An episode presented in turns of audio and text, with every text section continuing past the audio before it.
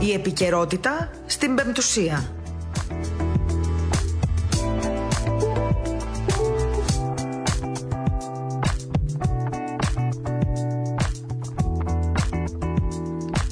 Καλησπέρα σας, αγαπητοί ακροατές. Παρασκευή σήμερα, 18 Δεκεμβρίου, ε, 4 λεπτά μετά τις 2 το μεσημέρι.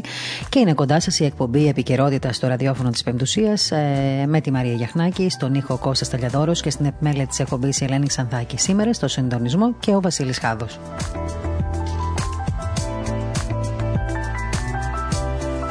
Τελευταία ημέρα της εβδομάδας, σήμερα ε, έρχεται ένα Σαββατοκύριακο, θα έλεγα, προετοιμασίας για τις ημέρες, ε, για την εβδομάδα των Χριστουγέννων που έρχεται πολύ κοντά πια στην καθημερινότητά μας. Ε, μια περίοδος που συζητήθηκε πολύ από όλους μας λόγω της ε, επικαιρότητας, λόγω του μεγάλου αυτού προβλήματος, θα έλεγα, ε, με την πανδημία του κορονοϊού. Όλες αυτές, ε, όλο αυτό το καιρό, από πριν και, το, από και πριν το Πάσχα, βομβαρδιζόμαστε με όλες αυτές τις ειδήσεις. Τώρα φτάσαμε κοντά, πολύ κοντά σε αυτόν τον εμβολιασμό που, εν πάση περιπτώσει, προσπαθούν να επικοινωνήσουν σε όλους μας ότι πρέπει να γίνει για να προστατευτούμε από αυτό τον αόρατο εχθρό.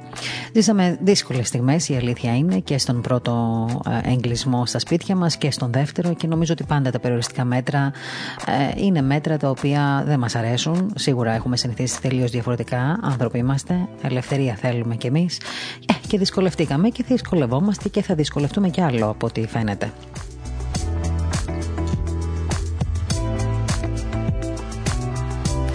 Βέβαια, όπως ε, έγραψε και το Economist, ε, το διεθνές αυτό περιοδικό, κάτι καλό μπορεί να προκύψει από τη δυστυχία αυτού του έτους, έτσι τουλάχιστον δείχνει η ιστορία, διότι το 2020 θα μείνει στη μνήμη των ανθρώπων ως το έτος που όλα άλλαξαν και η πανδημία του κορονοϊού ως ένα ιστορικό σημείο καμπής.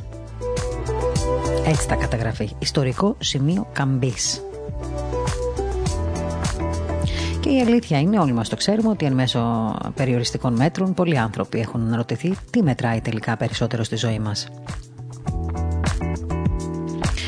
Τώρα το καλό θα ήταν οι κυβερνήσεις να εμπνευστούν από αυτό, να εστιάσουν έτσι σε πολιτικές που προωθούν γενικότερα την ατομική αξιοπρέπεια, την αυτάρκεια, την υπερηφάνεια του πολίτη. Ίσως θα πρέπει να θέσουν υπό νέους όρους την κοινωνική αυτή ευημερία που όλοι επιθυμούμε, ε, την εκπαίδευση, να αντιμετωπίσουν τις συγκεντρώσεις της παγιωμένης εξουσίας, έτσι ώστε να ανοίξουν νέες δυνατότητες για τους πολίτες τους, γιατί όχι. Υπήρξαν πολλά παραδείγματα στην ε, ανθρώπινη ιστορία ε, που μας έδωσαν μαθήματα ζωής. Κάποια τα θυμηθήκαμε, κάποια τα κρατήσαμε μέχρι σήμερα, κάποια τα διαβάσαμε, τα κρατήσαμε ως παραδείγματα, κάποια άλλα πάλι τα ξεχάσαμε. Πάντως, για να ξανααναφερθώ στο Economist, στο περιοδικό αυτό, ε, σε κάποιο σημείο του άρθρου του, του άρθρου του συγγραφέα στο Economist, εκτιμά το συγκεκριμένο περιοδικό ότι όπως λέει στη δεκαετία του 1920 μετά τον Πρώτο Παγκόσμιο Πόλεμο δηλαδή και τη φωνική επιδημία της Ισπανικής γρήπης υπήρξε ένα ξέσπασμα κοινωνικής, βιομηχανικής και καλλιτεχνικής καινοτομίας. Κάτι ανάλογο ίσως να μπορεί να συμβεί και τώρα με αφετηρία το 2021 όταν πια τουλάχιστον η πανδημία θα έχει ιτηθεί.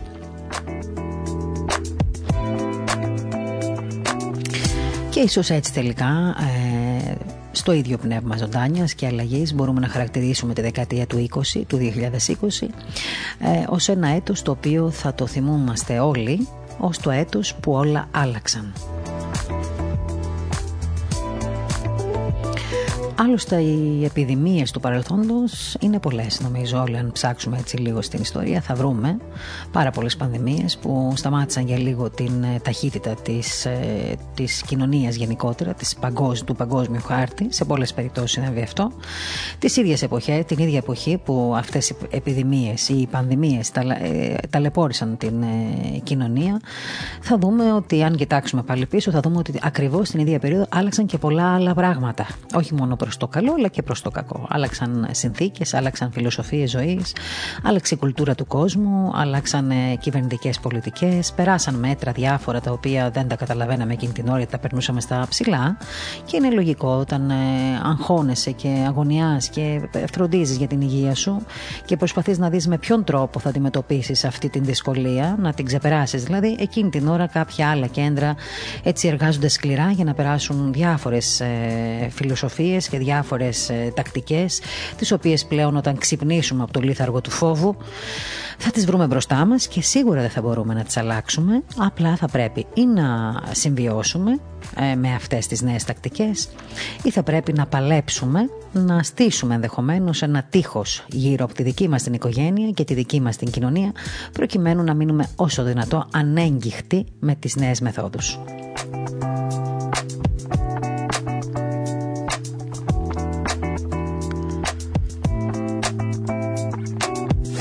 Σήμερα είναι, τιμά η εκκλησία μας μάλλον, την ε, μνήμη του ο Άγιος Μάρτης Σαββατιανός. Τιμάται σήμερα από την εκκλησία μας. Ξεχάστηκα προς το παρόν.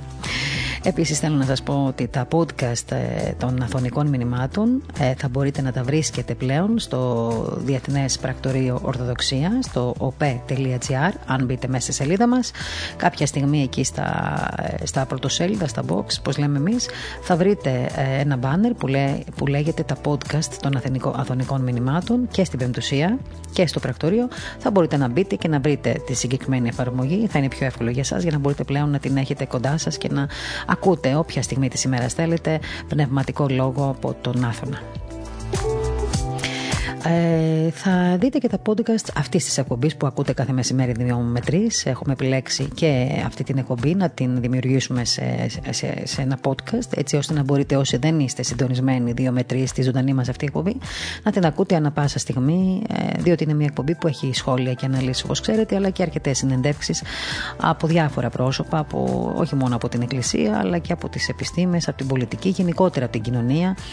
Ε, φιλοξενούμε απόψεις που μας ε, ενδιαφέρουν υπάρχουν απόψεις ε, τις οποίες θα θέλαμε κι εσείς να τις ακούσετε. Καμιά φορά όμως ε, φιλοξενούμε και απόψεις με τις οποίες διαφωνούμε, αλλά πάντα όπως γνωρίζετε ο διάλογος είναι επικοδομητικός. Ακόμα κι αν υπάρχει διαφωνία.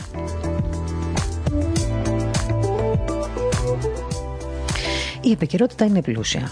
Το ξέρετε. Δεν υπάρχει περίπτωση να περάσει η μέρα χωρίς πλούσια επικαιρότητα.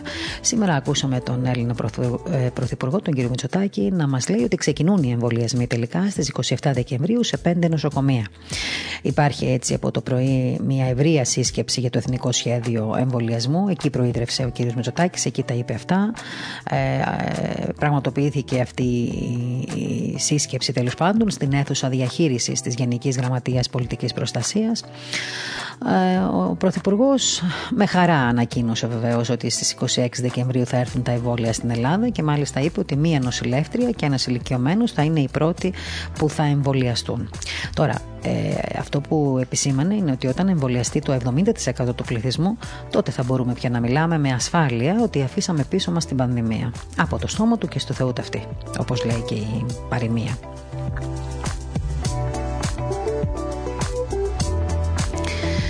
Επίθυνε πάντα, ξέρετε, πρωθυπουργός είναι, είναι λογικό να απευθύνει, να θέλει να τονίζει και να παρακαλεί ε, να είμαστε προσεκτικοί.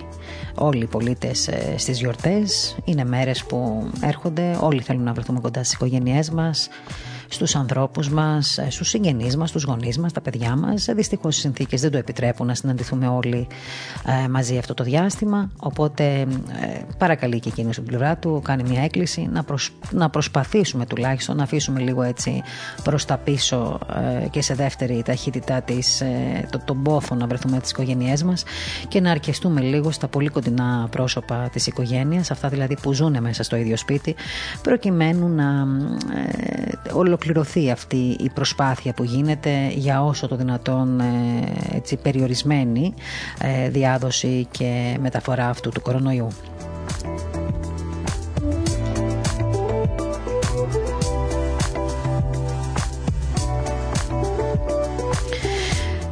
Το κράτος στηρίζει με 3 εκατομμύρια τις επιχειρήσεις. Αυτό είναι ένα καλό νέο όσον αφορά την οικονομία που θα ήθελα να το ξέρετε όλοι σας. Έτσι να πάρουμε και λίγο μία ανάσα. Εύχομαι να γίνει βεβαίως. Μην ξεχνάμε ότι υπάρχουν ε, πολλά θέματα που μας αφορούν, που αφορούν και την Ευρωπαϊκή Ένωση, γιατί και εμείς μέρος της Ευρωπαϊκής Ένωσης είμαστε. Οπότε θέλω να σας πω και μια είδηση από τη Γερμανία, η οποία θεωρείται ότι χάνει τον έλεγχο της πανδημίας. Έτσι τουλάχιστον λένε τα διεθνή μέσα σήμερα. Ότι ουσιαστικά η Γερμανία στην αρχή της πανδημία πανδημία ήταν μια χώρα της Ευρώπης που αποτελούσε παράδειγμα σωστής αντιμετώπισης της κρίσης του κορονοϊού. Ωστόσο, όμως, τώρα πια αντιμετωπίζει μια έξαρση νέων μολύνσεων παρά τα αυστηρότερα μέτρα που έχει επιβάλει τους τελευταίους μήνες σε εθνικό επίπεδο. Και χθες η Γερμανία δυστυχώς ε, σημείωσε αρνητικό ρεκόρ με περισσότερες από 30.000 ε, ε, περισσότερα από 30.000 κρούσμους τετράωρο. Είναι μεγάλο αυτό το νούμερο για τη Γερμανία. Ε, την προηγούμενη, μάλιστα, είχαν καταγραφεί στη χώρα 950 θάνατοι λόγω κορονοϊού, επίσης ρεκόρ. Επιπλέον, τώρα, σύμφωνα με το Ινστιτούτο Ρόμπερτ Κοχ, το 83% των κλινών ανάνυψης στα νοσοκομεία δυστυχώς είναι κατηλημένο.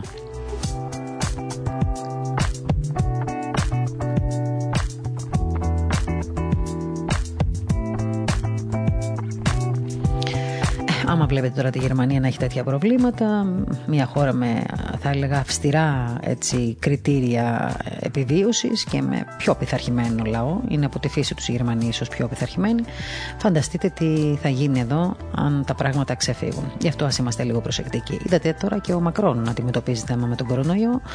Δυστυχώς υπήρχε και μια ανησυχία στους ηγέτες της Ευρωπαϊκής Ένωσης. Θεωρούν ότι γίνανε κάποια λάθη εκεί στα δείπνα στο Ελιζέ κατά τη διάρκεια της ε, Συνόδου που πραγματοποιήθηκε την προηγούμενη εβδομάδα. Ε, και ο Έλληνος Πρωθυπουργός φοβήθηκε, γι' αυτό πέρασε ένα τεστάκι και σήμερα μάθαμε ότι είναι αρνητικό στον ε, ιό. Οπότε ο κ. Μητσοτάκης τη γλίτωσε.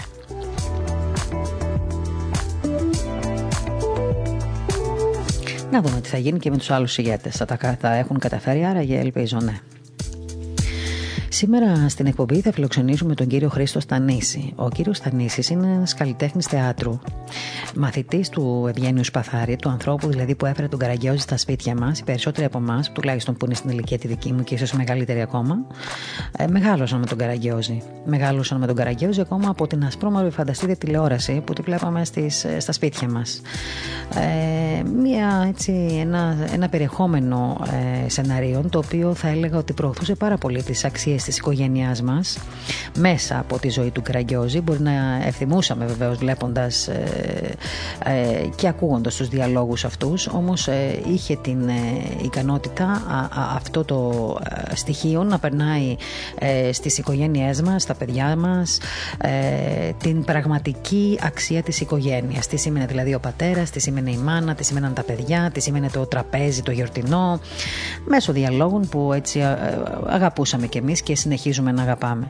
Και θα έλεγα ότι σήμερα ε, είναι ιδιαίτερα ενδιαφέρον να, να θυμηθούμε όλοι μας ε, το περιεχόμενο αυτών όλων των ε, σεναρίων ε, από τη ζωή του Καραγκιόζη διότι ξέρετε σήμερα η οικογένεια μπαίνει δυστυχώς σε μια δεύτερη μοίρα. Άλλες αξίες προωθούνται, χάνουμε τον προσανατολισμό μας, βλέπετε ότι στην ελληνική τηλεόραση δυστυχώς ακόμα και στην κρατική παρακαλώ τηλεόραση υπάρχουν σύριαλ με περιεχόμενο που προωθεί άλλου τύπου πια οικογένειες και με γονείς του ίδιου φίλους. ίδιου φίλου. Μαθαίνω ότι το επόμενο εξάμεινο θα είναι αρκετά έτσι, ιδιόμορφο για μας εδώ στην Ελλάδα διότι συζητείται πάρα πολύ έντονα να ψηφιστεί και ο νόμος ότι μπορούν πλέον οι γονείς ίδιου φίλου να υιοθετήσουν, να είναι νόμιμες δηλαδή υιοθεσίες. Δεν θέλω να μπω σε θέματα τώρα ελευθερίας ε, και ανθρωπίνων δικαιωμάτων γιατί πάντα έτσι το μεταφέρουμε το θέμα με αποτέλεσμα να απαγορεύουμε σε κάποιους που θέλουν έτσι να πούν τη γνώμη τους να την πούν πραγματικά και να πούν αυτό που πιστεύουν. Εγώ μόνο θα επικαλεστώ τώρα μια ηθοποιό που χτες ε, διάβαζα μια συνέντευξή της. Γνωστή ηθοποιός είναι σε όλους μας. Ε, είναι μία από τις αδελφές Μαγκύρα, δεν θυμάμαι τώρα ποια από τις δύο, η οποία είπε ότι ε, ερωτήθηκε μάλλον για αυτό το θέμα και η ίδια απάντησε ότι θα ήθελα να δω πάρα πολύ το αποτέλεσμα αυτών των παιδιών από αυτές τις υιοθεσίες. Ε, το είπε με πολύ συγκεκριμένο στυλ και είχε ένα νόημα έτσι, αυτή της η απάντηση. Είναι μια μεγάλη κουβέντα την οποία θα την κουβεντιά θα κάνουμε κάποια στιγμή και εδώ. Εμείς δεν θέλουμε να αλλάζουμε τα δεδομένα των ανθρώπων και τις επιθυμίες τους, δεν είναι δική μας δουλειά αυτή. Όμως έχουμε κάθε δικαίωμα να φωτίζουμε και να διαφωτίζουμε το ακροτήριό μας και το κοινό μας για το μέλλον τέτοιων προσπαθειών. Θα πρέπει να βλέπουμε δηλαδή και τα αποτελέσματα τέτοιων προσπαθειών. Να μην βλέπουμε μόνο πώς μπορούμε να γίνουμε πιο μοντέρνοι και πώς μπορούμε να ακούσουμε και άλλες τακτικές και άλλες επιθυμίες ανθρώπων. Είμαστε και εμείς εδώ, που από τη γέννησή μας ε, είμαστε μια ομάδα ανθρώπων, μεγάλη ομάδα, πολύ μεγάλη ομάδα ανθρώπων, οι οποίοι έχουμε μάθει να ζούμε με ένα συγκεκριμένο τρόπο και να έχουμε ένα συγκεκριμένο τρόπο ζωής. Θα έλεγα λοιπόν ότι πρέπει να είμαστε και λίγο προσεκτικοί στο ποια έτσι, περιεχόμενα ε, σειρών επιλέγουν ε, τα τηλεοπτικά μέσα και η κρατική τηλεόραση ε, και όχι έτσι πολύ επιπόλαια και ευθαρσός να προτείνουμε προς τα έξω διαφορετικές, διαφορετικά μοτίβα ζωής οικογενειών. Θα επανέλθουμε στο θέμα. Έτσι λοιπόν σήμερα ε, θα φιλοξενήσουμε τον κύριο Στανίση να δούμε λίγο μέσα από τον Καραγκιόζη πώς προωθήθηκαν αυτές οι πραγματικές αξίες της οικογένειας και όχι μόνο, θα πούμε και άλλα με τον κύριο Στανίση. Αμέσως μετά θα κάνουμε και την κλήρωσή μας σήμερα, μην το ξεχνάτε. Θα επανέλθω στην κλήρωση τώρα. Αλλά να σας πω και για το δεύτερο καλεσμένο που θα έχουμε σήμερα. Θα είναι ο πρωτοσύγγελο της Ιεράς Μητροπόλεως Ισανίου ε, και σχετίστη, ο πατέρ Εφρέμ, ο οποίος θα μας μιλήσει γενικότερα για το πώς μπορούμε να διαχειριστούμε σαν χριστιανοί, ως χριστιανοί, την κρίση, το φόβο και την ανασφάλεια. Γιατί τόση κατάθλιψη στους νέους. Μιλάμε πολύ για αγάπη, αλληλεγγύη. Πόσο άγνωσες άραγε αξίες είναι όλες αυτές για μας. Τι είναι το υπερβολικό που μπορεί να ενοχλεί τον κόσμο, γιατί η Εκκλησία έχει αποξιωθεί από τους νέους, όχι όλους, αλλά έχει αποξιωθεί σε ένα μεγάλο βαθμό. Τι φταίει; Και βεβαίως θα του ζητήσουμε να μας καταθέσει και τις εμπειρίες του, αλλά και τις αγαθές του αναμνήσεις από τον μακαριστό ε, Μητροπολίτη Σιατίστης, ο οποίος ε, εχθές θυμηθήκαμε όλη την ημέρα που έφυγε από κοντά μας.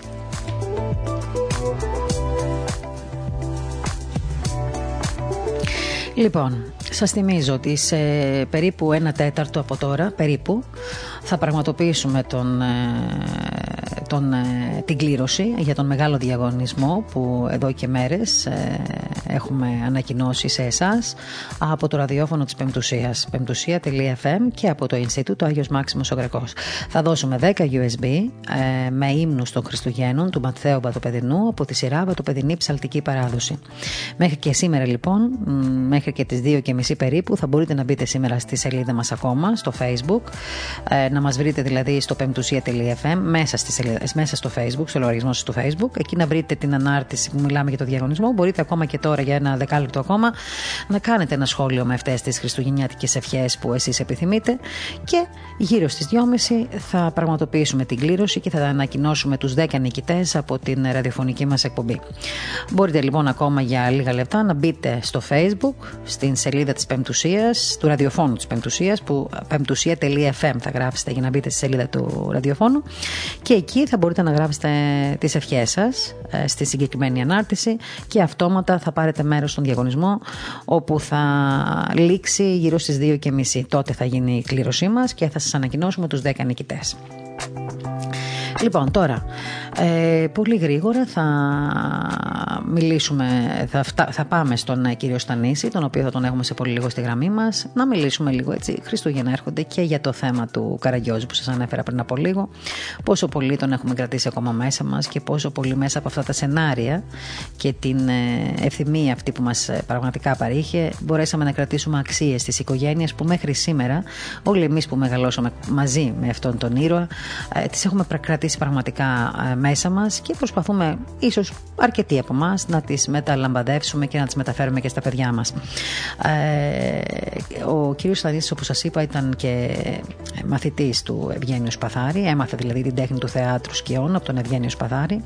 Και από το 1993 μέχρι και σήμερα ξεκίνησε επίσημο, επισήμως την ε, δράση του, έδινε, έδωσε παραστάσεις σε Ελλάδα, εξωτερικό, σε παιδικούς σταθμούς, νηπιαγωγία, σε διάφορους χώρους, πολλούς χώρους, έχει συνεργαστεί με πάρα πολύ κόσμο, ε, ερμηνευτές, μουσικούς, ηθοποιούς, πολύ γνωστά ονόματα. Ε, ε, θα έλεγα ότι έχει πραγματικά έτσι κάνει διατριβή στον Καραγκιόζη ε, μετά, και τον, ε, κύριο, μετά, μετά και τον Σπαθάρη, ε, αφήνοντας έτσι μια παρακαταθήκη, νομίζω αιώνια θα έλεγα, γιατί έχουμε ανάγκη από Καραγκιόζη στη ζωή μας τελικά, ακόμα και σήμερα.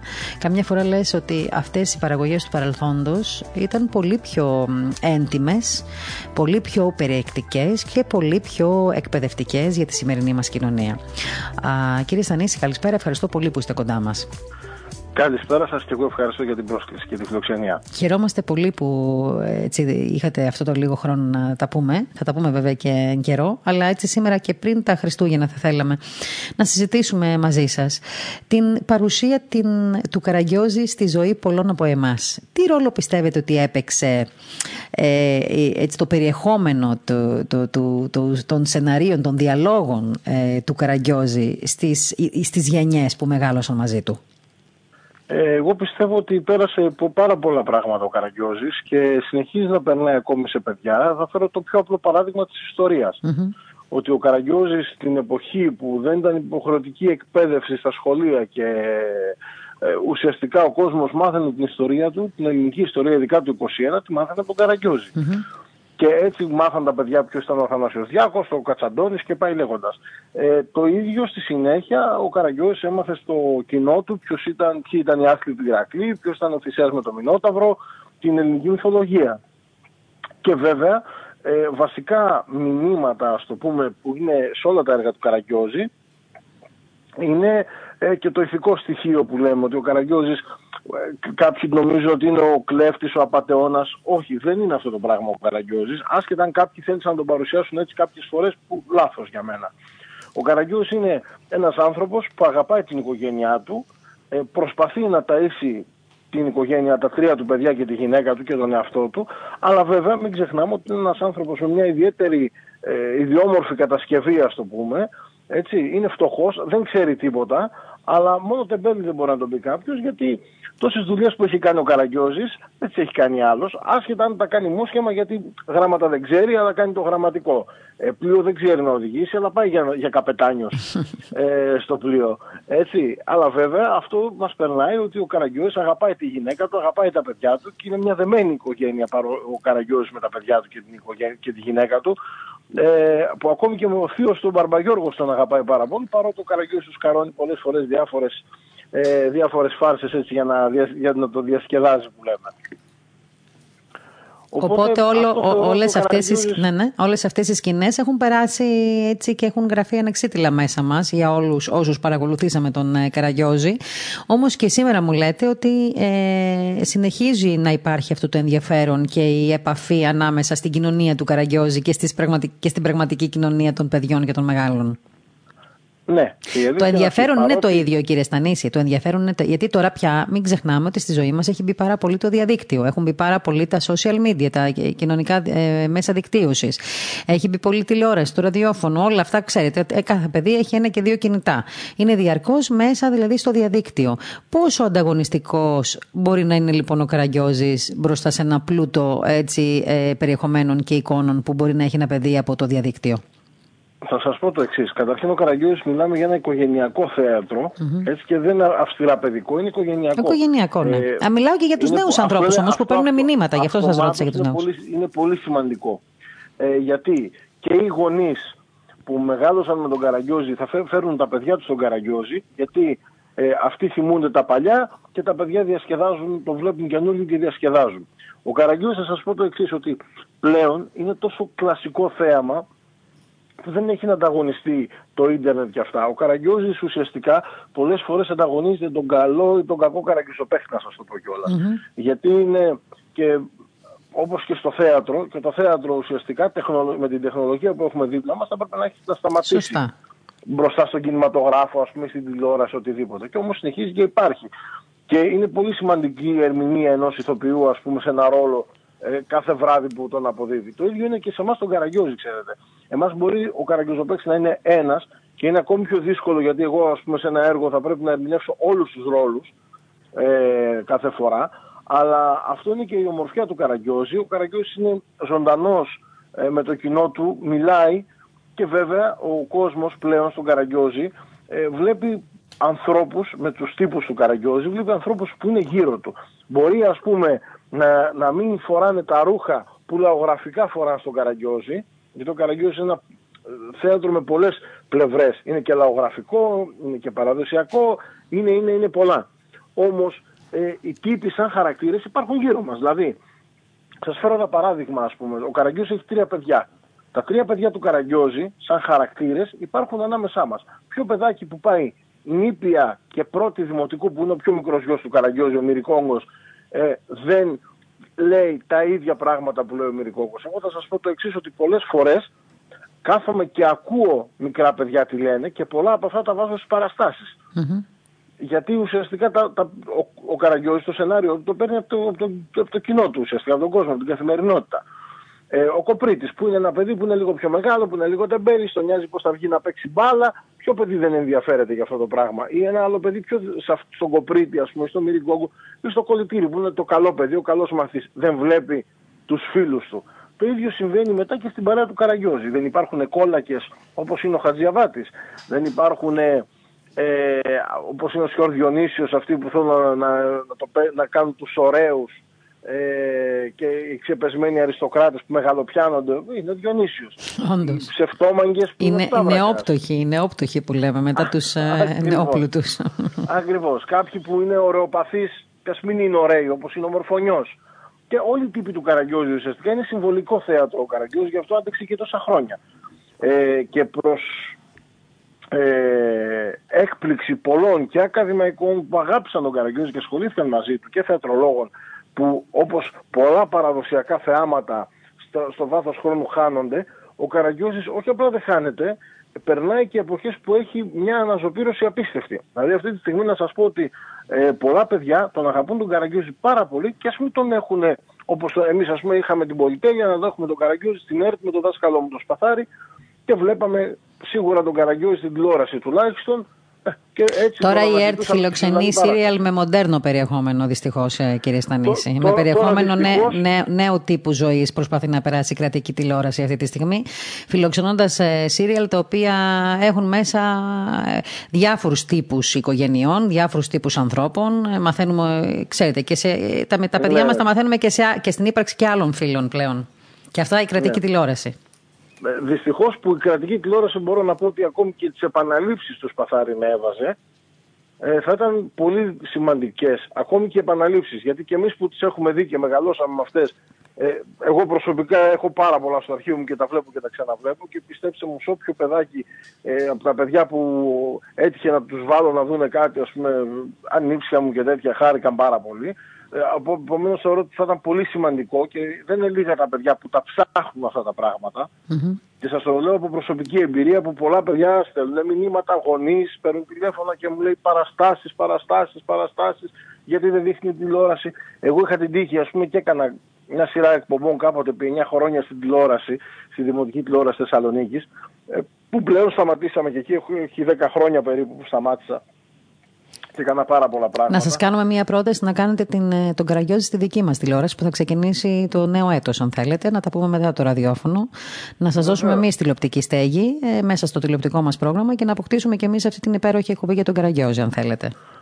Βεβαίως, γιατί όχι. Εγώ σας το, το λέω γιατί, ε, γιατί κάποιοι θεωρούν, όπως το θεώρησαν και με τον δάσκαλό μου, τον Ευγένιο τον Σπαθάρη, ότι μπαίνοντας ο Καραγκιόζη στην τηλεόραση ε, χαλάει κάπως, γιατί χάνει αυτό το άμεσο προσαρμόζεται σε κάποια τηλεοπτικά δεδομένα. Εγώ όμως θα πω το εξής ότι ο Καραγκιόζης δεν το βάζουμε στην τηλεόραση για να σκοτώσουμε τη ζωντανή παράσταση. Τον Καραγκιόζη το βάζουμε στην τηλεόραση για να μπορέσουμε, αν θέλετε, να εκμεταλλευτούμε και τα ε, πλεονεκτήματα που δίνει η τηλεόραση, εκτός ότι θα μπούμε σε πόσα σπίτια μέσα, ακόμη και τα, τα εφέ που μπορούμε να κάνουμε με τις κάμερες, με τους ήχους παραπάνω, τις αλλαγές σκηνικών χωρίς διάλειμμα και να, να αλλάζουν τα σκηνικά πολύ γρήγορα σε ένα έργο ας πουμε Ε, αυτά είναι τα, τα πλεονεκτήματα της τηλεόρασης. Γιατί να μην τα εκμεταλλευτούμε και να πάμε ε, να βάζουμε τον Καραγκιόζη μέσα στο σπίτι, ώστε να τον μάθει το παιδί, να τον μάθει η οικογένεια, να τον αγαπήσει για να τον ζητήσει και ζωντανό έξω μετά. Μάλιστα. Να σας ρωτήσω κάτι. Ε,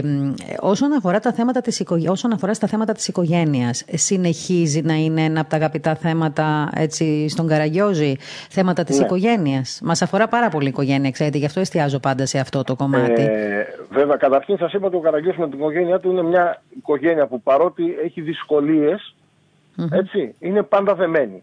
Ε, μπορώ να σας πω ότι στην ιστορία του Καραγκιόζη υπήρξαν και υπάρχουν έργα που το, ε, το σεβασμό προς τη μητέρα, την αγάπη, το δέσιμο της οικογένειας και όλα αυτά ε, από τότε που γράφηκαν κάποια έργα μέχρι σήμερα που παιζονται ε, είναι, μιλάμε πραγματικά ε, κάνουν την ίδια αίσθηση στο κοινό. Και είναι πολύ σημαντικό αυτό, ξέρετε, ε, να βλέπεις τον κόσμο να συγκινείται με, κάποιες, με κάποια πράγματα που σε κάποιους ίσως ε, θεωρούνται ξεπερασμένα, θεωρούνται κάπως ας πούμε. Ε, Παρ' όλα αυτά ο κόσμος τα αγαπάει. Να σας φέρω ένα παράδειγμα ότι το πρώτο ηρωικό έργο που γράφτηκε στον Καραγκιόζη είναι ο Καπετάν Γκρίς.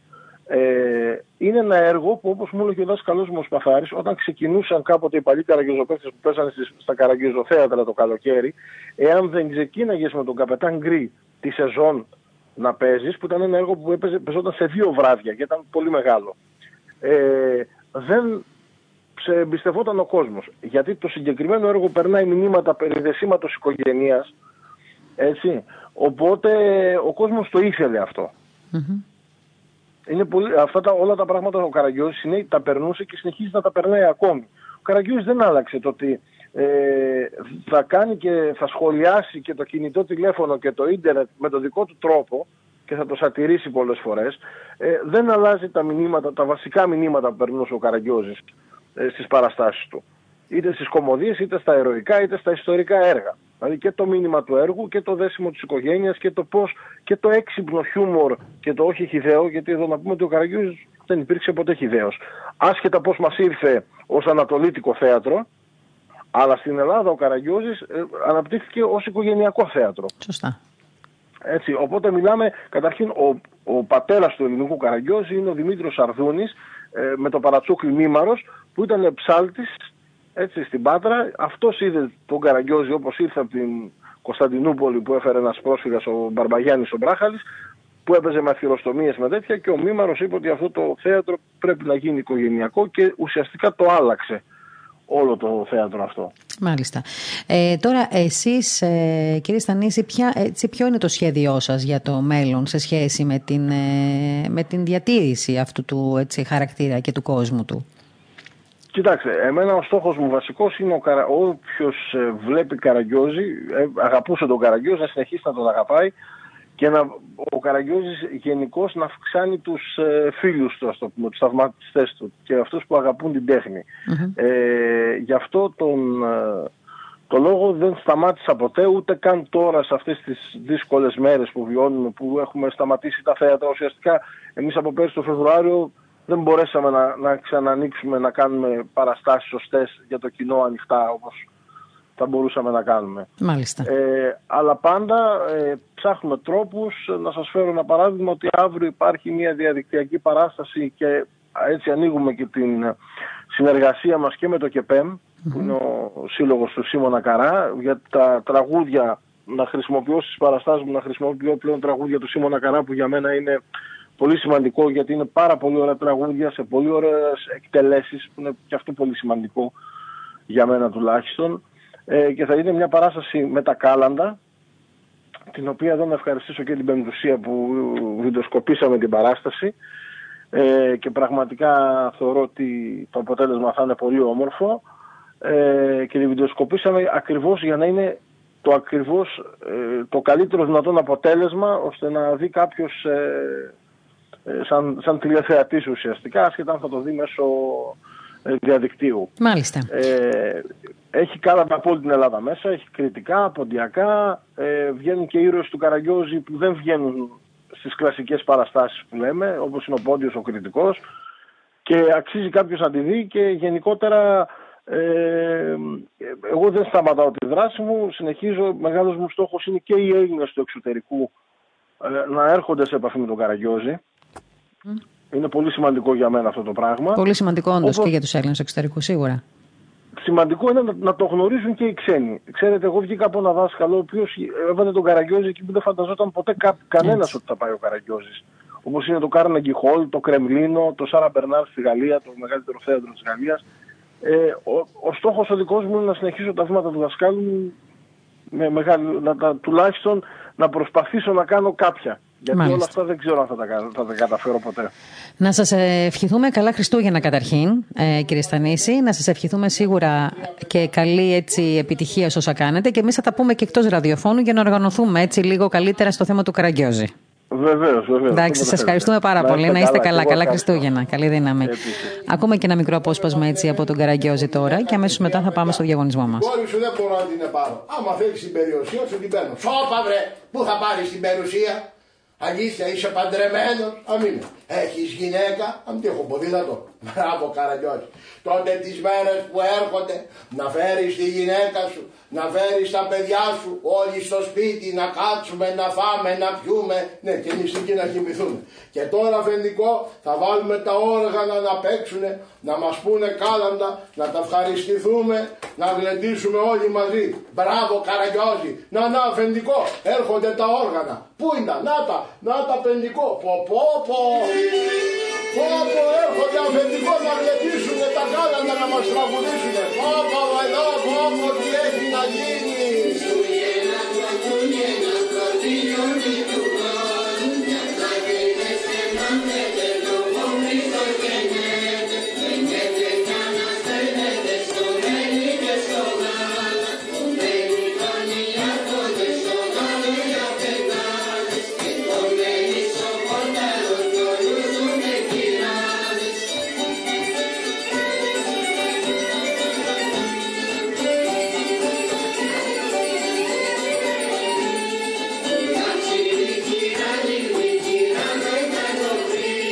Πω, πω, πω, πω, Μας πάει πάρα πολύ πίσω όλο αυτό που ακούμε, η αλήθεια είναι. Και εγώ με τον Καραγκιόζη μεγάλωσα, μην νομίζετε, και όχι μόνο.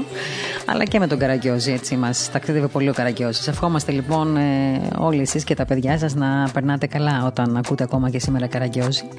Και να ενημερώνετε και τα μικρά μικρά παιδάκια μεγαλώνοντας, γιατί όπως είπε ο κ. Στανίση, ο Καραγκιόζης δεν είναι μόνο για τους μικρούς, βεβαίως είναι και για τους μεγάλους, αλλά και τα μικρά όταν μαθαίνουν από μικρά να ακούν τον Καραγκιόζη, μεγαλώνοντας τον έχουν και τότε ανάγκη. Λοιπόν, ε, και πριν ε, πάρουμε μια μουσική ανάσα για να ταξιδέψουμε μετά μέχρι τη Σιάτιστα, όπως σας είπα, θα φιλοξενήσουμε τον ε, πρώτο σύγκυλο της Ιεράς Μητροπόλου Ισανίου και Σιατή, τον ε, Πάτερ Εφρέμ. Ε, θα ήθελα να πάμε τώρα στον διαγωνισμό, ο οποίος έληξε πριν από λίγο και έχουμε τους 10 νικητές μας, οι οποίοι θα αποκτήσουν το USB με ύμνους των Χριστουγέννων του Ματθαίου Βατουπεδινού από τη σειρά Βατουπεδινή Ψαλτική Παράδοση. Λοιπόν, θα διαβάσω τώρα τα ονόματα που μου έστειλαν εδώ από το σύστημα και είναι ε, ο πρώτος νικητής, λοιπόν, ο κύριος Κώστας Μουρατίδης ο οποίος μας έγραψε κιόλας καλά Χριστούγεννα, υγεία και δύναμη σε όλους. Ο κύριος Μουρατίδης Κώστας, λοιπόν, είναι ο πρώτος μας νικητής. Ο δεύτερος νικητής είναι ο κύριος Γιώργος Μιλονά, ο οποίος μας εύχεται, εύχεται γενικότερα η καρδιά όλων μας να γίνει αγία φάτνη, ταπεινή και ταυτόχρονα ζεστή από αγάπη ώστε να υποδεχθεί τον τεχθέντα κύριο και βασιλέα Ιησού Χριστό, το Πανάγιο Βρέφος της Πιθλέμ, να σας δώσει όλες τις ευλογίες του σε όλη την ανθρωπότητα. Έτσι γράφει ο κύριος Γιώργος Μιλονά και είναι ο δεύτερος νικητής. Ο τρίτος νικητής που μας εύχεται καλά Χριστούγεννα είναι ο κύριος Γιάννης Κοστάλος. Ο τέταρτος νικητής είναι ο κύριος Σωτήρης Δεδούσης, ο οποίος έφυγε και εκείνος καλά Χριστούγεννα σε όλους μας.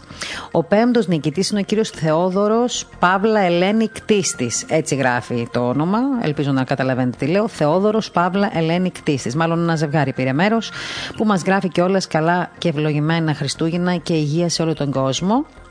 Λοιπόν, έκτος νικητής είναι η κυρία Ελισάβετ Ελισάκη, η οποία μας εύχεται καλά και ευλογημένα Χριστούγεννα. Έβδομος νικητής είναι ο κύριος Βασίλης Χριστοφορίδης, ο οποίος εύχεται επίσης καλά Χριστούγεννα. Όγδος είναι ο κύριος Γιώργος Χατζόπουλος, χρόνια πολλά και ευλογημένα, καλά Χριστούγεννα μας λέει ο κύριος Χατζόπουλος. Στη, η, ο ένατος νικητής, ένατη νικητρία είναι η κυρία Αναστασία Μέρκου η οποία μας γράφει καλά και ευλογημένα Χριστούγεννα με το φως του Χριστού να γεμίσει τις καρδιές όλων μας. Και ο δέκατος νικητής είναι ο κύριος Γεώργιος Τερζής, ο οποίος εύχεται επίσης καλά Χριστούγεννα με υγεία. Λοιπόν, διαβάζω μία φορά τελευταία τα ονόματα. Κώστας Μουρατίδης, Γιώργος Μιλονά, Γιάννης Κοστάλος, Σωτήρης Δεδούσης, Θεόδωρος και Ελένη Κτίστης, Ελισάβετ Ελισάκη, Βασίλης Χριστοφορίδης, Γιώργος Χατζόπουλος, Αναστασία Μέρκου και Γιώργος Τερζής. Αυτά είναι τα ονόματα τα οποία θα τα δημοσιεύσουμε και στην σελίδα μας στο facebook, ε, στο, στην ε, πεμπτουσία.fm και στο πρακτορείο και στην πεμπτουσία θα υπάρχουν τα ονόματα των 10 κινητών. Λοιπόν, μπράβο σας, να είστε καλά, πολύ ωραίο το δωράκι σας. Θα μπορείτε να επικοινωνήσετε μαζί μας, ε, θα το γράψουμε και αυτό, στα 210 61 41 171 από τη Δευτέρα για να συνεννοηθούμε για τον τρόπο με τον οποίο θα πάρετε το δώρο που κερδίσατε. Θα σας το στείλουμε σίγουρα στα σπίτια σας, γιατί λόγω κορονοϊού είναι δύσκολο να έρχομαι, έρθουμε σε επαφή. Εν πάση περιπτώσει όμως, 2, 10, 61, 41, 171 από τη Δευτέρα το πρωί να πείτε το όνομά σας. Θα υπάρχει λίστα με τους νικητές. Θα γίνει ε, μια συνεννόηση για το πώς θα λάβετε το δώρο σας. Και βεβαίως και μετά τα Χριστούγεννα θα έχουμε και άλλους διαγωνισμούς να σας δώσουμε και άλλα δώρα έτσι, από το Ινστιτούτο Άγιος Μάξιμος ο Γρεκός. Σήμερα έχουμε τη χαρά να φιλοξενούμε τον ε, πρωτοσύγγελο, όπως σας είπα από την αρχή της εκπομπής, της Ιεράς Μητροπόλου Ισανίου και Σιατίστη, τον δόκτωρα Θεολογίας του Αριστοτελείου Πανεπιστημίου Θεσσαλονίκης, Πάτερ Εφρέμ Τριανταφυλόπουλο, έναν ποιμένα που γνωρίσαμε μέσα από την επιμέλεια της φωνής ε, κυρίου, ενός ποιμαντικού ιεραποστολικού μέσου, όπως όλοι γνωρίζουμε, για την προσέγγιση των Ευαγγελικών και Αποστολικών αναγνωσμάτων της Κυριακής, των θεολογικών συναντεύξεων επίσης ε, στην Πεμπτουσία, αλλά και ένα θεολογικό και λογοτεχνικό εκδοτικό έργο μεταξύ των οποίων και η μελέτη που αφορά τον Άγιο Γρηγόριο Παλαμά και τον ε, και Νίκο Γαβριήλ Πετζίκη. Ε, σήμερα θα θέλαμε όμως να έτσι, κάνουμε αρκετές ερωτήσεις που αφορούν κυρίως την επικαιρότητα αλλά να μας δώσει έτσι και μερικές, να μας καταθέσει μερικές εμπειρίες και βιώματα του. Ε, καλησπέρα σας, ευχαριστούμε πάρα πολύ που είστε κοντά μας ε, στη ραδιοφωνική μας εκπομπή. Να είστε καλά, να είστε καλά, χαίρετε. Πώς πάτε, έχετε υγεία, αυτό είναι ένα σημαντικό ερώτημα. Υγεία εδώ, Υγεία, δόξα τω Θεώ, πώς έχουμε, μέχρι νεοτέρα. έχουμε υγεία, δόξα τω Θεώ. Νομίζω... Κρύο εδώ ψηλά, κρύο ναι, πολύ κάνει. Ναι, ναι, ναι. Ναι. Ε, και, το Θεό. Ετοιμα... το χειμώνα σιγά σιγά. Και ετοιμαζόμαστε όλοι και για τα Χριστούγεννα τώρα, έτσι κι αλλιώς. Μάλιστα, μάλιστα. Εδώ και μέρες. Λοιπόν, ε, Πάτερ μου, σήμερα θα ήθελα να ξεκινήσουμε από εδώ. Να μας δώσετε έτσι κάποιες εμπειρίες και βιώματα που είχατε κοντά στο μακαριστό, ε, στον μακαριστό σχιατίστη, τον κύριο Αντώνιο. Μια γιασμένη μορφή των ημερών μας. Χθε, βεβαίως. Ε, Χθε ε, γιορτάσαμε τα ή τα 15 χρόνια από την Ακριβώς, από, ακριβώς. Ήταν το Αγίου Διονυσίου ανήμερα πέτα, mm-hmm. θυμήθηκε. Βρέθηκε στην αιωνιότητα ένας άνθρωπος ο οποίος ήταν ένας άνθρωπος έμπονης, δακρύβρεκτης προσευχής, σιωπηλής πνευματικής εργασίας, Δηλαδή δεν ήθελε να δείχνεται, να φαίνεται κάτι που αφορά στην εποχή μας και κάτι, ε, κάτι το οποίο έτσι συγχύζει τα κριτήριά μας, το φαίνεστε έχει πολύ μεγάλη πάντα τους, νέ, τους νέους κληρικούς, γιατί ήμασταν τότε και πολύ νέοι κληρικοί κοντά του, λοιπόν μας έλεγε, σε όλους μας έλεγε «Λάθε δυο σας, λάθε δυο σας, κρυφά να ζείτε». Η μέλισσα στο σκοτάδι φτιάχνει το μέλι. Λοιπόν, και όταν έβλεπε από, από την πλευρά μας μια επίδειξη ποιμαντικού έργου, ξέρω εγώ, ε, κίνηση πολύ εξωτερική αποστολή κτλ., πάντα κρατούσε επιφυλάξεις, διότι ξέρει ότι πολλές φορές, εάν είναι, δεν είναι και καθαρμένη η καρδία, γιατί πολλές φορές εμφολεύει ο σκόλικ της κοινοδοξία και είναι έτοιμος να καταδοχθήσει πρώτο και καλύτερο τον παπά. Και αυτό μας προφύλασε, δηλαδή δεν μας ενθουσίαζε πολύ όταν μας έβλεπε ιδιαίτερος εξωστρεφής και ως προς το πνευματικό και, και, και κοινωνικό μας έργο. Άρα ένα από αυτά που σας δίδαξε η ιδιωτή του είναι να, να εργάζεστε σιωπηρά, κρυφά. Σιωπηρά, κρυφά βέβαια. Αν τώρα θέλει να σε εμφανίζει ο Θεός είναι θέμα του Θεού, αλλά δεν είναι θέμα δικός σου. Να μην, να μην επιδιώκεται τα φώτα, ας πούμε, για παράδειγμα. Ναι. Τι, τι έχει να πεις στον σημερινό άνθρωπο έτσι, ο βίος του κύριου σχετίστης, του μακαριστού; Ο δεσπότης, μας, ο δεσπότης μας έλεγε ότι ο άνθρωπος έχει πολύ μεγάλο εγωισμό, έχει πολύ μεγάλη προπέτεια και μας έλεγε χαρακτηριστικά, κλείνοντας μας και το μάτι του, γιατί έχει, έχει και χιουμορ έτσι, ότι το μέλλον είναι η τρέλα, εάν δεν προσέξουμε. Έτσι μας έλεγε. Το μέλλον είναι η τρέλα. Δηλαδή, ο άνθρωπος έχει φτάσει πια στο θέμα των επιθυμιών του υπό την αρνητική έννοια. Και δεν ξέρει πια τι άλλο να κάνει. Αμαρτάνει ο άνθρωπος και αμαρτάνει ασύστολα και ασίδωτα χωρίς να έχει την αίσθηση ότι είναι αμαρτία αυτό που κάνει και να, και να, και να θέλει να μετανοήσει. Είναι δηλαδή μια ασέβεια, μια ασεβής κατάσταση. Δηλαδή κάνεις το πάθος σου λάβαρο και το προβάλλεις για νορμάλ. Και αυτούς οι οποίους αγωνίζονται και να ζουν την κατά Χριστόν βιωτή, τους θεωρείς νορμάλ. Και ο ίδιος μάλιστα έλεγε ότι ήλθε για να διακονήσει και όχι για να διακονηθεί. Έτσι δεν είναι; Ναι, πού να τον δείτε να κουβαλάει βαλίτσες επισκεπτών στο μοναστήρι; Mm. Πού να τον δείτε να φτιάχνει καφέ για να τον προσφέρει, να τον σερβίρει. Μα και ο ίδιος δεν δεχόταν βοήθεια ούτε στην καθαριότητα από όσο έχουμε μάθει όχι, και έχουμε διαβάσει. Πάντα, ναι. πάντα, πάντα μόνος του. Πάντα μόνος του. Ήταν και πάρα πολύ της προσευχής. Δηλαδή οι ώρες τις οποίες εκινήτω έτσι ήταν συνήθως στις 4.30 το πρωί. Ξύπναγε έχοντας κοιμηθεί 6-7 ώρες ε, και πήγαινε μέχρι πρωί. Ναι. Και όχι προσευχή με την έννοια της ακολουθίας, περιπατητική προσευχή. Δηλαδή, εκείνη το μέσα στο επισκοπείο, πέρα δόθε πάνω κάτω, πέρα δόθε πάνω κάτω και έκανε προσευχή που κάνει τον Χριστό, την ευχή του κ. Χριστελεσό με τους Αγίους, την Παναγία. Και μια φορά που τον ρώτησε σαν διάκος, λέω, Γέροντα, πώς πήγε σήμερα η προσευχή, μου λέει πάρα πολύ καλά, Διάκο. 8 χιλιόμετρα προσευχή και δύο κήρυγμα. Καταλάβατε, πιστεύω, τι εννοούσε. Ναι. Ήταν ε, πραγματικός ασκητής, αν και όχι ασκητής ναι, της ναι. ερήμου. Ναι. Βεβαίως. Ε, τώρα, ε, εσείς σίγουρα βλέποντας ε, ή ζώντας δίπλα σε έναν τέτοιον άνθρωπο, τα παραδείγματά σας τα έχετε πάρει.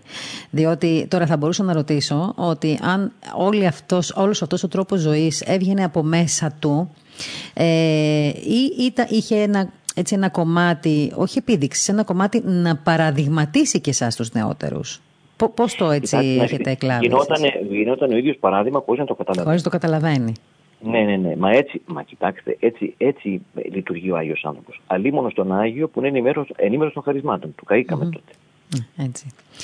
Ε, Πάτερ μου, πολλές φορές σας έχουμε ακούσει στις ομιλίες σας ε, να, να λέτε συνοδοιπόροι με τον Άγιο. Ας γίνουμε συνοδοιπόροι με τον Άγιο. Θέλετε λίγο να μας το αναλύσετε αυτό; Πώς ένας άνθρωπος σήμερα μπορεί να γίνει συνοδοιπόρος ενός Αγίου; Δηλαδή τι δρόμο πρέπει να πάρει; Κοιτάξτε, οι Άγιοι είχαν φτάσει αυτό που λέμε την ουδενία τους. Ζούσαν το μηδέν τους και ακριβώς επειδή δεν είχαν εσωτερικά ειζήματα εγωισμού να, να τους εμποδίζουν ε, στην άμεση επαφή τους με το Θεό, γινόντουσαν κατοικητήρια ζωντανά του Αγίου Πνεύματος. Mm-hmm. Λοιπόν, όταν λέμε συνοδοιπορία με τους Αγίους, σημαίνει ότι τα πόδια μας θα περπατήσουν έτσι, τα αγκάθια και τους τριβόλους που περπάτησαν και τα ματωμένα πόδια των Αγίων. Αλλά όσο σιγά σιγά προχωράει αυτή η διαδικασία και ο άνθρωπος περνάει από την κάθαρση, σιγά σιγά ο, ο, Θεό, ο Χριστός μας του χαρίζει εμπειρίες φωτισμού και στο τέλος τον περιπτύσσεται αγαπητικός, τον καλύπτει με το άκτιστο φως, μια εμπειρία που την είχαν όλοι οι Αγίοι μας. Λοιπόν, και το πρώτο σύμπτωμα που αισθάνεται ο άνθρωπος όταν το καλύπτει το άκτιστο φως είναι η αγάπη προς τον πλησίον, τίποτε άλλο, γιατί έχουμε γεμίσει χαρισματούχους που βλέπουν οράματα και θάματα και δεν είναι καλυμμένοι στο διπλανό τους. Επομένως, καταλαβαίνετε από, πού είναι, από ποιον είναι μάλλον τα οράματα αυτά και τα θάματα. Λοιπόν, έτσι περπάτησε και ο Μακαριστός. Και ο διαδοχό του Παύλος, βέβαια, ακριβώς και στη συνέχεια αυτών των αρχαίων έχουμε έναν χαρισματούχο αρχαίρεα τώρα, άνθρωπο ένσαρκη ταπείνωσης, τον Τσισιανίου και Σχετή Αθανάσιο, να ξέρετε. Mm-hmm. Είναι ακριβώς στην ίδια γραμμή. Λοιπόν, ε, ε, έτσι ακριβώς η συνοδοιπορία με τους Αγίους σημαίνει ότι δεχόμαστε την ουδενία μας, πρώτα το μηδέν μας δηλαδή, και μετά γινόμαστε κατοικητήρια ζωντανά του Αγίου Πνεύματος. Αυτό το να το δεχτείς απαιτεί δεκαετίες αγώνων, ματωμένων αγώνων, νηστείας, αγρυπνίας, προσευχής, δακρύων, στεναγμών, τα οποία τελούνται κατά το μάλλον ήτον έτσι αλάλητα. Δηλαδή ο Άγιος δεν έχει του ντούκα να το πούμε στη σημερινή γλώσσα. Κατάλαβατε δεν φαίνεται. Και έτσι σιγά σιγά, γι' αυτό λοιπόν τους πατέρες, ακόμα και αν διαφωνούσαν μεταξύ τους, κάτι που αφορά στη σημερινή εποχή, ακόμα και αν διαφωνούσαν μεταξύ τους, στις πιο πολλές περιπτώσεις δεν, δεν χάλαγαν την καρδιά τους, γιατί ήταν ήτανε κατά, κατά, κατά, κατά, κατά δύναμη απαθής. Δηλαδή είχαν φωτισμό, είχαν εμπειρίες θεώσεως. Εμείς τι κάνουμε τώρα, επειδή είμαστε ακάθαρτοι, πιο πολύ και εμπαθείς, παίρνουμε τις διαφορές των Αγίων, τις φοράμε ως πανοπλία και διεξιβιζόμαστε μεταξύ μας τάχατες για τις διαφορές, ενώ οι διαφορές μας είναι προσωπικές. Πώς ε, έτσι έχοντας στο μυαλό μας πάντα το, τους δύο των Αγίων, μια και αναφερόμαστε τώρα σε εκείνους αυτή τη στιγμή, ε, πώς θεωρείτε ή μάλλον πώς μπορεί ο χριστιανός σήμερα να διαχειριστεί αυτή την κρίση που βιώνει, τον φόβο, την ανασφάλεια; Κοίταξε, οι Άγιοι ξέρανε, ξέρανε και το ζούσαν στο πετσί τους αυτό ότι για όλα τα κακά στην ανθρωπότητα φταίω εγώ. Εγώ είμαι αποκλειστικά υπεύθυνος. Δεν ψάχαν να βρουν φαντάσματα εκτός του εαυτού τους. Καταλάβατε; Mm-hmm. Δηλαδή πρέπει αυτό να γίνει μια αφορμή αυστηρής, οχληρή για μας και έτσι ε, έμπονης ενδοσκόπησης. Να δούμε πού φταίξαμε. Τυχαία δεν φτάνει κανείς στον πάτο και δεν ξέρω αν και αν αυτός είναι ο πάτος. Καταλάβατε; Υπεύθυνοι είμαστε εμείς για τα κακά που συμβαίνουν. Οι χριστιανοί, ειδικότερα, οι ορθόδοξοι χριστιανοί. Να το θέσω ακόμα το θέμα πιο εξειδικευμένα. Λοιπόν, εάν, ναι. αυτό, εάν αυτό μας γίνει, μας γίνει βήμα, θα γεννήσει έμπονη προσευχή, θα γεννήσει χαριτωμένα δάκρυα, θα γεννήσει αγάπη για το διπλανό μας. Γιατί τώρα τι γίνεται στην από εδώ, από εκεί τρέχουν, τα νοσηλευτικά προσωπικά δεν φτάνουν, ταλαιπωρούνται, οι άνθρωποι μου διηγούνται πνευματικά τέκνα τα οποία παίρνουν τηλέφωνο, κάτι καταστάσεις φρικτές. Φαντάζομαι ότι θα έχετε ακούσει αυτό το διάστημα κι εσείς. Θα έχετε ακούσει. Μην και, και για πόσα ονόματα κάνουμε προσευχή. Τα οποία έχουν προσβληθεί, άλλα είναι για Άρα λοιπόν, λοιπόν, τι λέμε και ότι όλα αυτά τα οποία συμβαίνουν, έτσι οι πατέρε λένε να παίρνουμε επάνω μας την ευθύνη. Και να κλαίμε τον εαυτό μας. Αυτό σημαίνει περπάτημα έτσι έμπονο στα, στα, στα χνάρια των Αγίων και να μην ψάχνουμε, σας ξαναλέω, να βρίσκουμε φαντάσματα έξω από εμάς. Εμείς είμαστε υπεύθυνοι. Τώρα λοιπόν, τώρα, λοιπόν ε, συγγνώμη, σας διάκοψα, συνεχίστε. Διότι αν και εμείς ήμασταν καλύτερα, δεν παίρνουν και αιρετικοί. Λέει ο Απόστολος Παύλος. Πώ λέει ότι υπάρχουν αιρετικοί, έτσι γιατί; Είμαστε υπεύθυνοι που υπάρχουν αιρετικοί. Για να ξεχωρίζει το σκάρτο από το αυθεντικό. Διότι δεν είμαστε όλοι αυθεντικοί. Επί των ποιηματικών μας κενών φύονται οι αιρέσεις και οι διάφορες ε, ομολογίες άλλες και τα πιστεύω και τη νέα εποχή στα διάφορα φρούτα που έχουν βγει. Ε, και η κατάθλιψη, Βάντερ μου, είναι και αυτό ένα αποτέλεσμα, ένας καρπός αυτού του κενού, θεωρείτε, στην του κοινωνία κενού σήμερα; Είναι και μάλιστα είναι και η κατάθλιψη είναι μια σπουδαία ευκαιρία που είναι ο Θεός να αναμετρηθεί ο άνθρωπος με τον εαυτό του και με τον Θεό και να συναντήσει τον Θεό. Οπότε όλη αυτή έτσι, η κατάθλιψη, το βάρος, η μελαγχολία, λοιπόν, ε, γίνεται μια κατάσταση πνευματική φουλ. Ο άνθρωπος γεμίζει Θεό αρκεί να συνειδητοποιήσει ότι και η κατάθλιψη την οποία περνάει είναι στο βάθος, στο βάθος, αυτή η υπερευαισθησία, είναι πληγωμένος εγωισμός. Γιατί αυτά σε μένα; Γιατί αυτά σε μένα και όχι σε άλλους; Δηλαδή όταν λες γιατί αυτά σε μένα, ευγενικά καταργέσαι τους άλλους. Στους άλλους, στους άλλους, όχι σε μένα. Τι λες ρε, έτσι είναι. Mm-hmm. Στους άλλους, όχι σε σένα. Ποιος εσύ; Είναι αυτό που λέμε να μην, να μην αρνούμαστε το σταυρό μας, να μην κλωτσάμε το σταυρό μα. Το σταυρό μας, το σταυρό και από τη στιγμή, γιατί υπάρχει περίπτωση και ο σταυρός να μην σε σώζει. Διότι δύο ληστές ήταν σταυρωμένοι και ο ένας σώθηκε. Που σημαίνει ο άλλος και σταυρώθηκε και δεν γεύτηκε παράδεισο. Και δεν σώθηκε. Το θέμα είναι ο σταυρός μας να αγωνιζόμαστε, να αγωνιζόμαστε έμπονα, έτσι, με τη βοήθεια του πνευματικού, με τη βοήθεια των ιερών μυστηρίων, σιγά σιγά ο σταυρός μας να γίνεται σταυρός του Χριστού. Διότι μόνο ο σταυρός του Χριστού και όχι ιδιωτική σταυρή σώζει. Αυτές τις μέρες λόγω της πανδημίας ακούσαμε πολύ να χρησιμοποιούνται οι λέξεις αγάπη, αλληλεγγύη, πλησίων ε, από πολύ κόσμο. Έτσι, και πολιτικούς και επιστήμονες και γενικότερα. Όλοι μιλούσαν για αγάπη, για αλληλεγγύη, για αγάπη των πλησίων. Προκειμένου δηλαδή να τηρηθούν τα μέτρα. Εγώ θέλω να σας ρωτήσω... Ναι, ε, πόσο άγνωστες, πόσο άγνωστες ε, αξίες, έννοιες ή γνωστές είναι αυτές οι λέξεις. Η λέξη είναι μένα μέσα μας αδελφοί μου, είναι μένα μέσα μας και ο Θεός σαν να μας κάνει μια τομή στο απόστημα που έχει δημιουργηθεί γιατί διέοντας, με το, με, το πίον να λάμψει και η υγεία. Όλα αυτά είναι καταγωνιασμένα μέσα μας και ίσως ο Θεός επιτρέπει τη δοκιμασία για να βγουν στην επιφάνεια και να χαρούμε τον εαυτό μας και τον πλησίον μας. Ε, βλέπουμε, στέλνουν επιστολές και πνευματικά τέκνα και άλλοι άνθρωποι οι οποίοι κλείσαν τα ιατρία τους και πάνε στο μέτωπο να βοηθήσουν. Ξέρετε τι σημαίνει αυτό, εθελοντικά. Στην πρώτη γραμμή του μετόπου. Τιμή για το πετραχύλι μου. Αυτή την εποχή είναι δύσκολο να είναι κάποιος ποιμένας, Πάτερ. Κοίταξε να δεις. Όχι, κάθε, κάθε, κάθε μέρα είναι όμορφη για τον πεισμένο. Και κάθε μέρα που έρχεται είναι ομορφότερη από τη χθεσινή. Δηλαδή γίνεται αυτό, αυτό γίνεται εν το Χριστό κατανοητό. Γιατί εμείς κάθε μέρα λειτουργούμε κιόλας εδώ στο μοναστήρι και κλεισμένο των θυρών βεβαίως. Αλλά όλα αυτά τα 9.000 ονόματα που μνημονεύονται κάθε πρωί στο 40 λειτουργό, ναι, ξέρεις τι είναι, είναι, είναι παρόντες. Mm-hmm. Έρχονται παρόντες. Σαν μήνος μαζεύονται όλοι αυτοί γύρω από τον ιερέα που μνημονεύει. Και αν ο νους τους είναι στο ναό, στο ναό είναι παρακαλώ. Και έχουν και θεοκοινωνία από εκεί που βρίσκονται. Είναι άλλο πράγμα η θεοκοινωνία και άλλο πράγμα η θεοκοινωνία. Να μας το εξηγήσετε λιγάκι αυτό της θεοκοινωνίας, να το ακούσει ο κόσμος. Αν, διαβά, αν διαβάσετε παραδείγματος χάρη τον πατέρα Ήλι, Εκλεόπα, mm-hmm. λέει ότι υπάρχουν πέντε τρόποι θεοκοινωνίας. Ο διαλαβίδος, mm-hmm. που παίρνουμε το σώμα και το αίμα του που, που και για μένα είναι απολύτως ασφαλής, εννοείται. Το να λε το κύριο σου Χριστέ, λέει που σημαίνει κατοικεί ο Χριστός στην καρδιά σου και επι, επιτελείται σύλληψη στην την καρδιά σου, είσαι έγκυος εν Χριστό, όταν έχεις την, την, την, την προσευχή αυτή λαλουμένη εντός σου.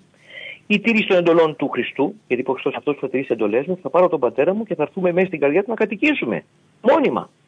Που σημαίνει υπάρχει εγκατοίκηση της Παναγίας Τριάδος εν την καρδία του ανθρώπου, αυτό είναι θεοκοινωνία.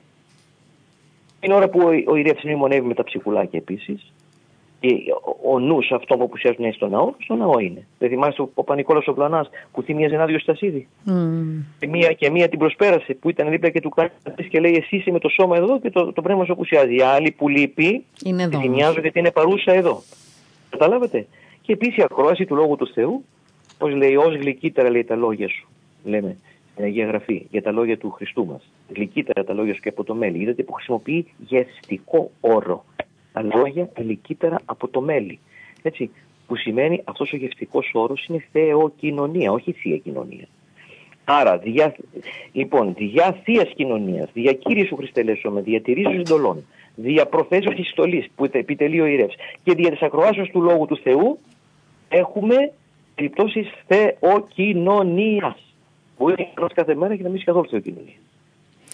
Η απουσία... Εννοείται αυτό. Όταν, όταν, όταν η κατάσταση είναι νορμάλ, εννοείται ότι ο άνθρωπος πρέπει ε, συχνά πυκνά να μεταλαμβάνει το σώμα του βλέμματο. Ε, και η απουσία, των, ε, η, απουσία του πιστού λαού όλο αυτό το διάστημα από, τις, ε, από τους ναούς, από τις ιερές ακολουθίες. Ο λαός είναι παρόν. Ο ναι. λαός είναι παρόν. Είναι παρόν γιατί μνημονεύεται. Αν δεν το ζούμε αυτό δεν είμαστε ορθόδοξοι χριστιανοί. Είμαστε κάτι άλλο.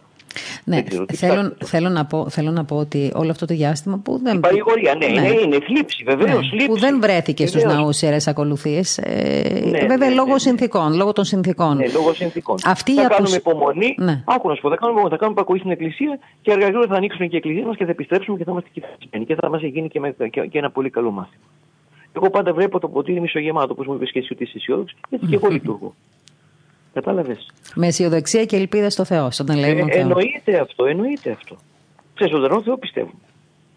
Τώρα, ε, ήθελα να σας κάνω ακόμα μια ερώτηση, αν δεν σας ε, κουράζω. Θα ήθελα να, επειδή ξέρω έτσι ότι έχετε μελετήσει πολύ τον ε, Άγιο Γρηγόριο τον Παλαμά ε, και άλλους Αγίους βέβαια, αλλά και τον μεγάλο Θεσσαλονικιό λογοτέχνη, τον ποιητή, τον Νίκο Γαβρίλη Παντζίκη. Ναι, ναι. ναι. Θα ήθελα να μας πείτε έτσι, ποιο είναι το δίδαγμα για τη ζωή και την πνευματική πορεία του ανθρώπου από αυτές τις μελέτες αυτών των ε, Αγίων και του ποιητή. Κοιτάξτε να δείτε, ε, αυτό το λέει ένας, το, το έχει πει ένας Αγιορείτη κάποτε ζεις μέσα στην Ορθόδοξη Εκκλησία του Χριστού και είναι επικίνδυνο να χάσει την ψυχή σου ενώ είσαι στο λιμάνι. Δηλαδή να χαθεί στον ωκεανό, ας πούμε, και με μεγάλη τρικυμία και φουρτούνα και τυφώνα, ας πούμε, να πω, αλλά στο λιμάνι τώρα, στα 10 μέτρα να χαθείς, είναι και μεγάλη πνευματική ανοησία.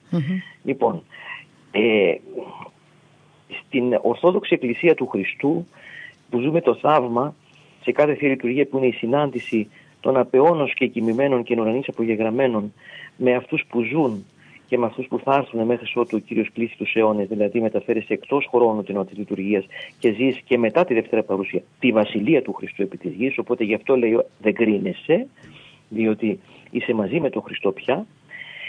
Ε, το, το, το συμπέρασμα είναι ότι αν δεν σε, να σου το πω έτσι παιγνιωδώς, αν δεν σε πονέσει ο κάλος σου δεν φτάνεις στο κάλος. Που σημαίνει θα πονέσεις πολύ για να μάθεις να αγαπάς. Και απλώς ο πόνος ο καθημερινός που αντιμετωπίζεις σιγά σιγά εμπόνος γίνεται σταυρός του Χριστού και όχι δικός σου για να σε σώσει. Άρα και η αγάπη είναι αυτή που μπορεί να μας κρατήσει και να μας. Ε, Βεβαίως η αγάπη πάει μαζί, πάει μαζί με την ελευθερία και την ευθύνη. Ελευθερία και ευθύνη είναι σταυρός. Αλλά είναι σταυρός του Χριστού που σημαίνει μας δίνει την ανάσταση. Δεν είναι σταυρός για το σταυρό, δηλαδή μια μαζοχιστική κατάσταση από πλευράς ψυχιατρικής. Είναι σταυρός για την ανάσταση ο Σταυρός του Χριστού. Πάντα βλέποντας το Σταυρό από πίσω ο νους μας πηγαίνει στο άκρη τους Ζωδόχουτα. Τώρα, μιας και αυτή την εβδομάδα, έτσι είναι και η εβδομάδα που φτάνουμε κοντά στην ημέρα της ε, γέννησης ε, του Χριστού μας, θα ήθελα έτσι ολοκληρώνοντας, αφού σας ευχαριστήσω πάρα πολύ για τον χρόνο σας, να δώσετε και ένα μήνυμα στο ακροατήριό μας, στον κόσμο που σας ακούει, όχι μόνο από την Ελλάδα, αλλά από διάφορα μέρη του κόσμου. Να, να κάνουμε όλοι υπομονή και προσευχή πολύ, να νηστεύουμε και ως προς τους λογισμούς για τη Αγίας Προσευχής, όχι μόνο από τα φαγητά, που είναι κάτι πολύ πιο εύκολο, και κάτι πολύ πιο παιδινιώδες. Λοιπόν, ένα είναι αυτό και δεύτερον, ο Χριστός μας δεν ζητάει χρυσός Σμύρνα και Λίβανο σαν δώρα. Ζητάει από εμά να του δώσουμε το νου μας, την καρδιά μας και την προσοχή μας. Αυτοί οι τρεις είναι συνηγμένοι στο αυτού, στο αυτού όνομα που λέει. Όπου δύο ή τρεις συνηγμένοι στο εμόν όνομα, εκεί η μη αναμέσων αυτών. Αυτοί οι τρεις, έτσι, νηπτικώς ερμηνευόμενοι είναι ο νους, η καρδία και η προσοχή.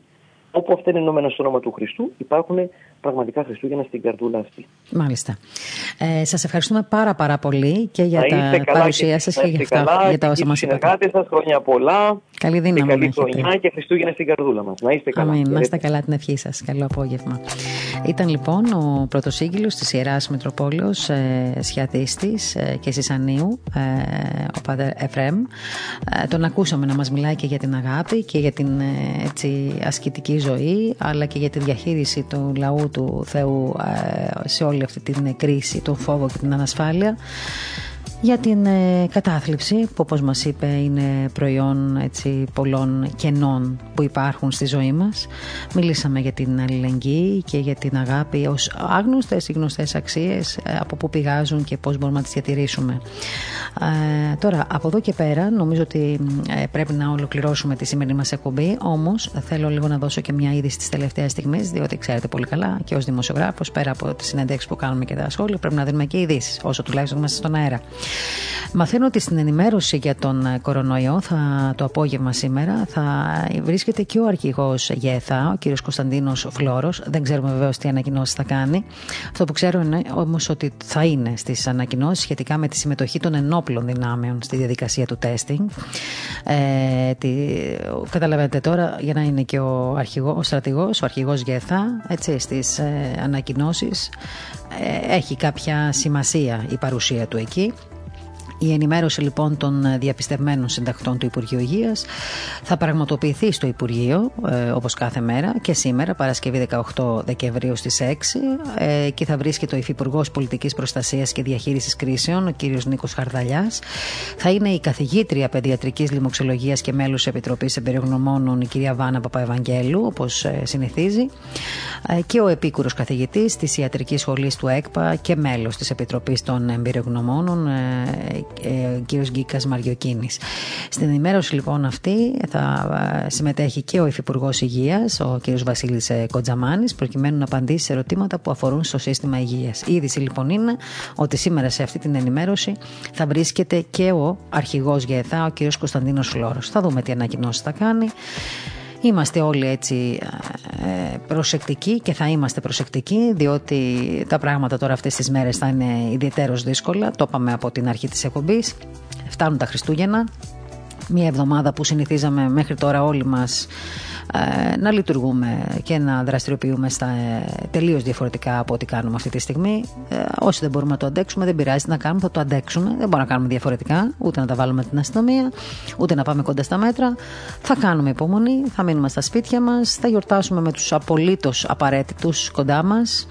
Ε, υπάρχουν εξάλλου, δόξα τω Θεώ, και τα τηλέφωνα και τα Viber και τα Skype. Μπορούμε να δούμε δηλαδή μέσω της οθόνης του τηλεφώνου μας ή του υπολογιστής, του υπολογιστή μας τους δικούς μας ανθρώπους, τους γονείς μας. Είναι μακριά οι περισσότεροι ίσως από τους δικούς μας, αλλά τι να κάνουμε, δεν μπορούμε να κάνουμε διαφορετικά. Και θα κάνουμε υπομονή να δούμε πού θα πάει αυτή η ιστορία. Και μην ξεχνάτε, έρχεται αυτή η εβδομάδα. Ε, ελπίζω και εύχομαι οι περισσότεροι από εσάς να νηστεύουν, να έχουν την ε, ανάγκη δηλαδή να νηστεύουν και να νηστεύουν. Να προσευχηθείτε. Και όσοι δεν νηστέψατε μέχρι τώρα, κάντε το αυτή την εβδομάδα. Να προσπαθήσετε όσο μπορείτε να πάτε και στην ε, εκκλησία, να ανάψετε ένα κερί, να προσευχηθείτε, να κοινωνήσετε. Είναι δύσκολες οι μέρες που περνάμε. Αν δεν το έχουμε καταλάβει, πάει να πει ότι δεν έχουμε μυαλό στο κεφάλι μας. Ε, προσέχουμε. Ανθρωπίνως πρέπει να προσέχουμε. Αλλά πρέπει να ζητήσουμε και τη βοήθεια του Θεού. Και για να ζητήσουμε τη βοήθεια του Θεού πρέπει να γονατίσουμε, πρέπει να προσευχηθούμε, πρέπει να νηστέψουμε, πρέπει να εξομολογηθούμε. Ε, νομίζω ότι πνευματικούς πλέον έχουμε όλοι. Μπορούμε να συμβουλευτούμε το πνευματικό μας, να πάρουμε κάποιες κατευθύνσεις. Δεν μπορούμε μόνοι μας να βγούμε από αυτή την κατάσταση στην οποία ζούμε αυτές τις μέρες. Δεν έχουμε τη δύναμη την ανθρώπινη να το κάνουμε. Διότι χρειαζόμαστε στηρίγματα όχι μόνο στο, για το σώμα μας και για την υγεία την ε, σωματική, αλλά κυρίως για την ψυχική και την πνευματική.